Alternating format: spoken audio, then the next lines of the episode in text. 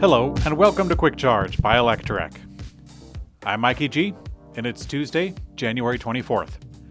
Tesla has officially announced its expected new battery and semi factories in northern Nevada, along with a $3.6 billion investment to make it happen. It's not clear yet if these are simply additions to the existing site or new buildings. Earlier today, we reported on Nevada governor hinting at plans for Tesla's new factory, and Tesla indeed put up a blog post describing their progress.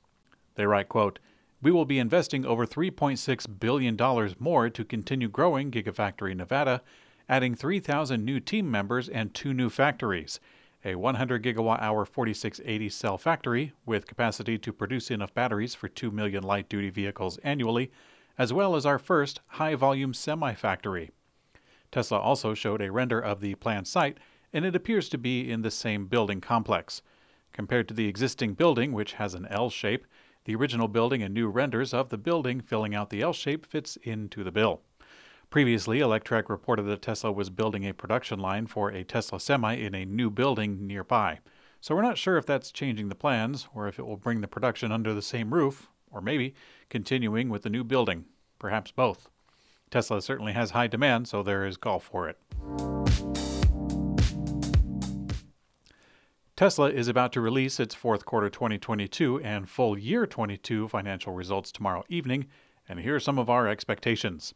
Earlier this month, Tesla confirmed that it delivered just over 405,000 EVs during the fourth quarter of the year. While the rate was a new record, it was actually below expectations. There was also a record discrepancy between vehicles produced and vehicles delivered. That number may continue as prices that have gone down have only recently kicked in.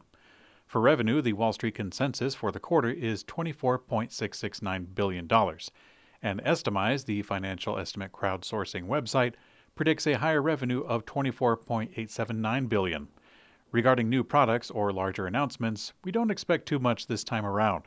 Tesla recently announced an Investor Day event happening this March, and we suspect that Tesla is saving their big news for the special meeting.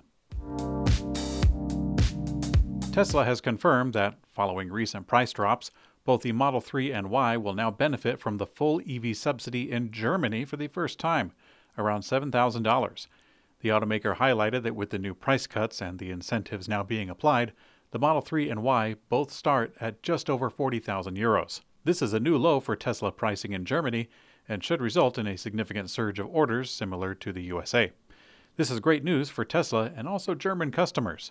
A strong local market where the company can quickly deliver vehicles from the factory will greatly benefit the financial position and also products on the road.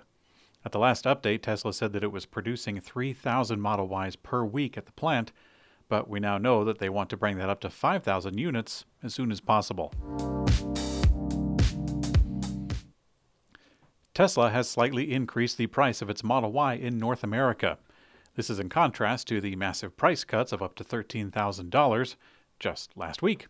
The $500 increase brings it to a base price of $53,490. The bump does go into effect for the US EV tax credit eligibility as well. For example, if a model is chosen with loaded options, then the price would be over the $55,000 threshold for the tax incentive. Tesla also made another change. It now quotes the actual MSRP of the vehicle on their website instead of including the potential savings from gas and incentives. This is a great move for transparency, as I myself have been perplexed trying to shop for a car on Tesla's site and having multiple tabs open and forget to check off the fuel savings calculator. Tesla, which is known for its touchscreen based user interface, is finally getting some buttons and physical inputs thanks to a third party accessory.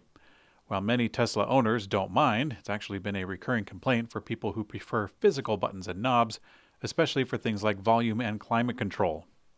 Perhaps there isn't a big enough movement of complaints because Tesla hasn't moved one inch on providing any tactile interface for quite some years.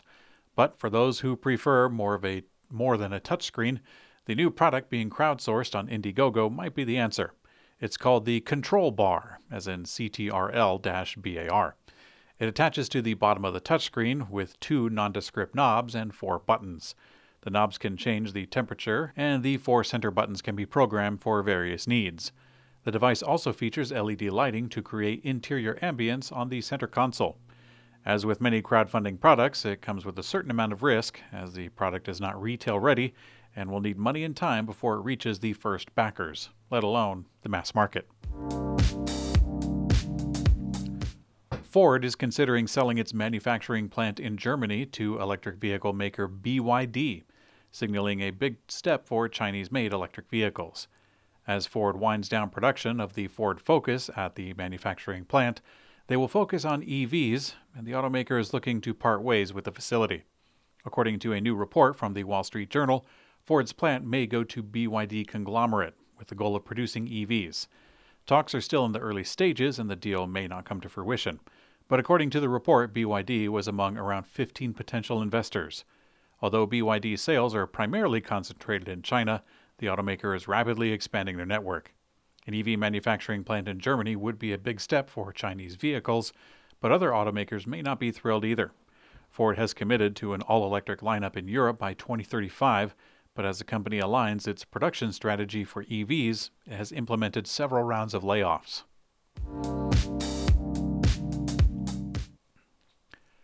Honda is overhauling its business as it looks to spark growth and catch up with the rapidly expanding EV market.